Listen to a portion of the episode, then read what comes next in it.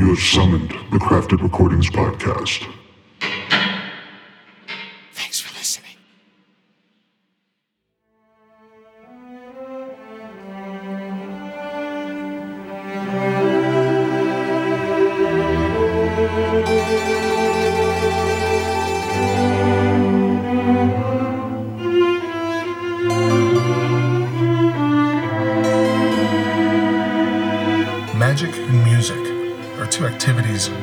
As humanity itself. The two are linked in history and in practice. For many people, music will be the first exposure to magic. Magic, of course, is a problematic word. Different people have different conceptions of it. But when music is happening and people are into it, something happens. Bodies start moving, often beneath the threshold of awareness attention becomes focused in what is happening now, in real time. We're snapped out of our abstractions, our distractions, and we sense that in this moment, we are connected to something outside ourselves, something bigger than us. Take, for instance, an organist connecting with a flautist.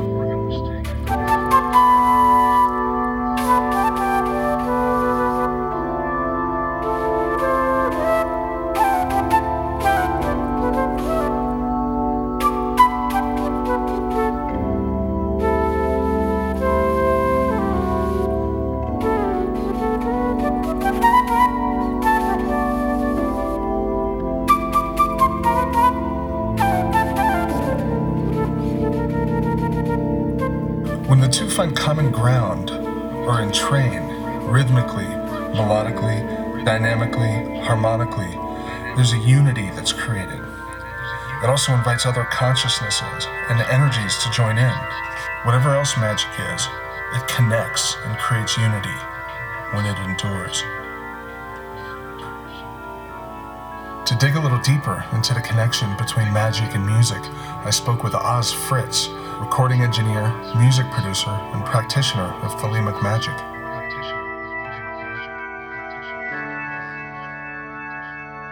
Hello, my name is Oz Fritz. I make my living as a sound engineer, occasional music producer, and various other um, audio engineering um, activities.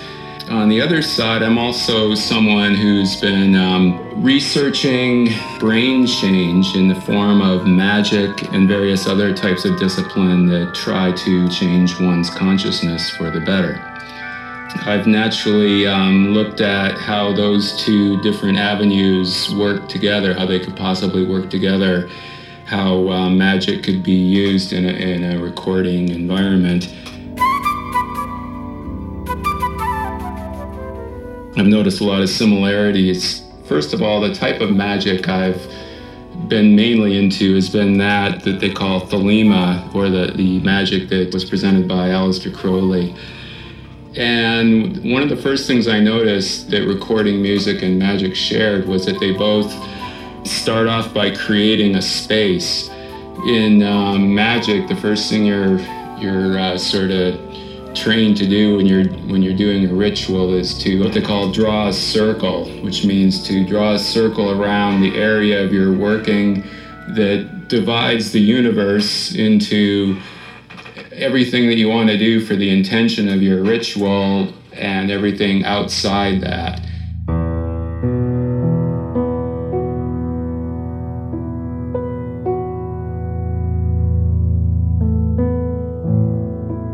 It, it's actually called a banishing because you're meant to banish from your area of working everything that has nothing to do with what you're trying to do.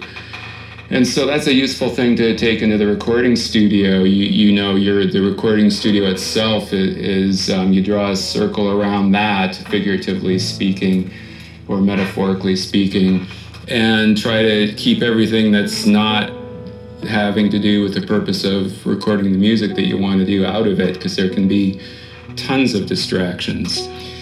In ritual work, you know, you create a chamber a space that's supposed to um, resonate with the entity that you're trying to draw in or draw out.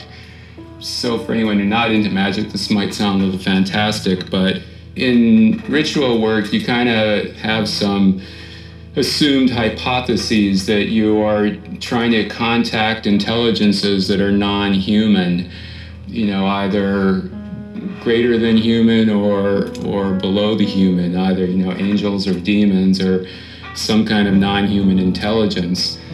That's a hypothesis I bring into music that the spirit of the music is something that you're trying to draw in, trying to draw down from above. Either that or trying to draw it out of the artists.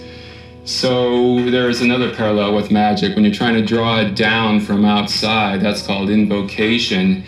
Uh, that's one of the main um, practices of magic. And then if you're trying to draw it out from inside, from deep inside the, the artist, that's called evocation. So um, the main kind of music that I'm interested in is is is invocational, is drawing some kind of energy or some kind of intelligence that um, we consider to be alive in a non-human way into the um, recording session. So with ritual work, if you were trying to um, say contact a spirit uh, with the nature of Mars then you would make your space, your your temple space, conform to things that resonate with Mars. So you would look up in your um, Kabbalistic dictionary what colors, what maybe odors or incenses, and just various things that relate to Mars, and then you would set your your chamber in that way. And the same thing with music. Um, you know you can um, bring things into the recording studio that resonate with the kind of music that you're trying to draw down. A good example of this is when I um, worked in Australia recording a group called Yothu Yindi, which was half Anglo and half Indigenous Australian, what they call Aborigines, but that's a, a derogatory term to um, the Indigenous Australians, so I won't use it. But anyway, they brought into the studio all kinds of banners and, and artifacts and things from their culture and um, sort of changed the whole recording studio into kind of their world. And it was extremely effective. So that's, I mean, and it wasn't even something I did, it was just something that um, it's an extremely old shamanic culture, and they just know that they know how to set up a space. The space was intended to, to um, contact some kind of music, and um, so they set it up accordingly. And um, so I've experimented with that also in the recording studio, um, just bringing in artifacts, pictures, um, incense, things that are more conducive to create creativity. So I look at it at the recording studio as like a landing pad for the descent of higher entities, hopefully. Like a landing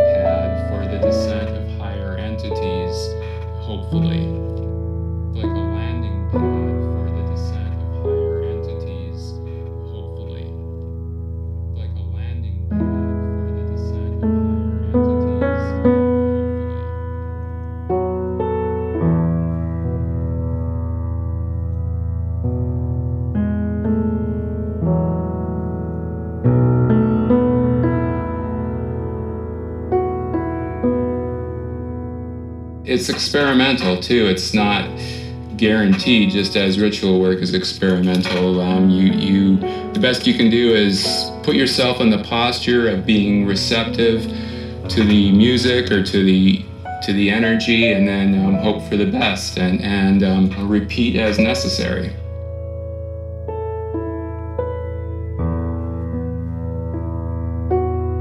The um, material basis for magic is quantum physics. That is, that certain models that they attempt to explain how quantum physics works, subatomic physics, would also explain how magic works, how um, you can create what Einstein called spooky action at a distance, you know, cause effects to occur that we normally don't think are possible.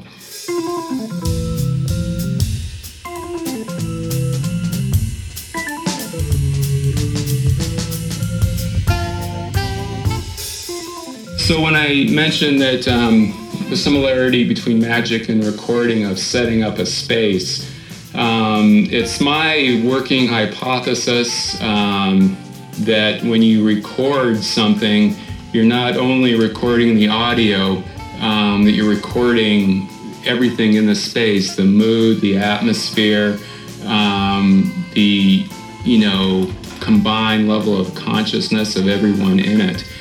If um, someone was to make a recording of people in a very high space, and I, I'm not advocating or I'm not advocating anything. I'm just using this as an example because people can relate to it.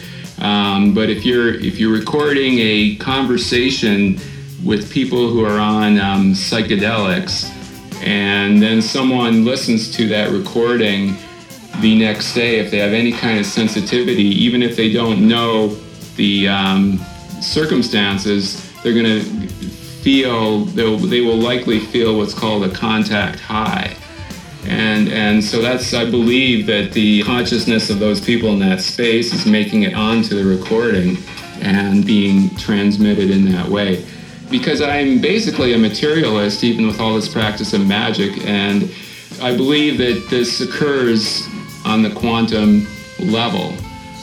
I mean, I'm not, I'm not a scientist, and I that's just how I would explain what happens. In magic, I mean, the, one of the first sentences in one of uh, in Crowley's Magic in Theory and Practice is that cleanliness is next to godliness. And, and uh, you know, that just seems like a basic thing, but um, you know, I try to bring that into the recording studio also to just have a clean space in every way.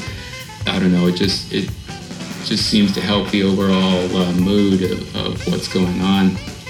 And so, anyway, I noticed that the clearer I was, the more focused and attentive I was in the session, gave me an edge.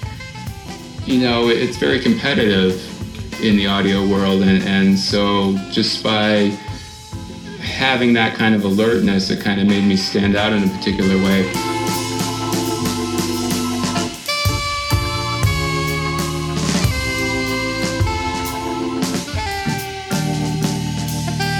The mix is a space that the listener can enter into, and similar as the um, musician when they were shamanically exploring the unknown to bring something back, well, the listener can um, go into the mix, which is sort of an unknown for them, and um, whatever is in in the music, in the sound, in the space, will be communicated to them, transmitted to them, and if you are considering it to be a living presence, you know, you can actually talk to what we could we, we could call a guide of sorts.